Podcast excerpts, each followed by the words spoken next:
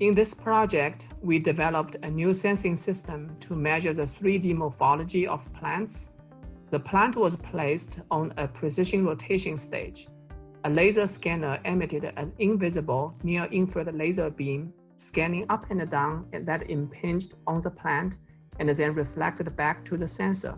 Through geometry and triangulation, a point cloud of that plant was produced in real time.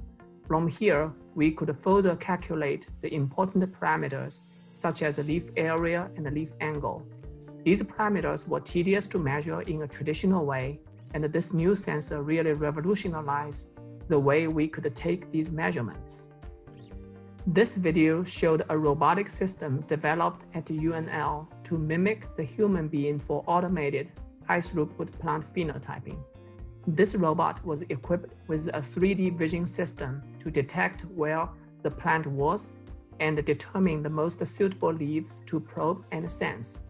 The gripper of the robot was equipped with specialized sensors, in this particular case, a temperature sensor and a spectral reflectance fiber optics to measure the property of plant leaves. As you see, the robot can clamp its gripper on the intended locations and took automated measurements satisfactorily.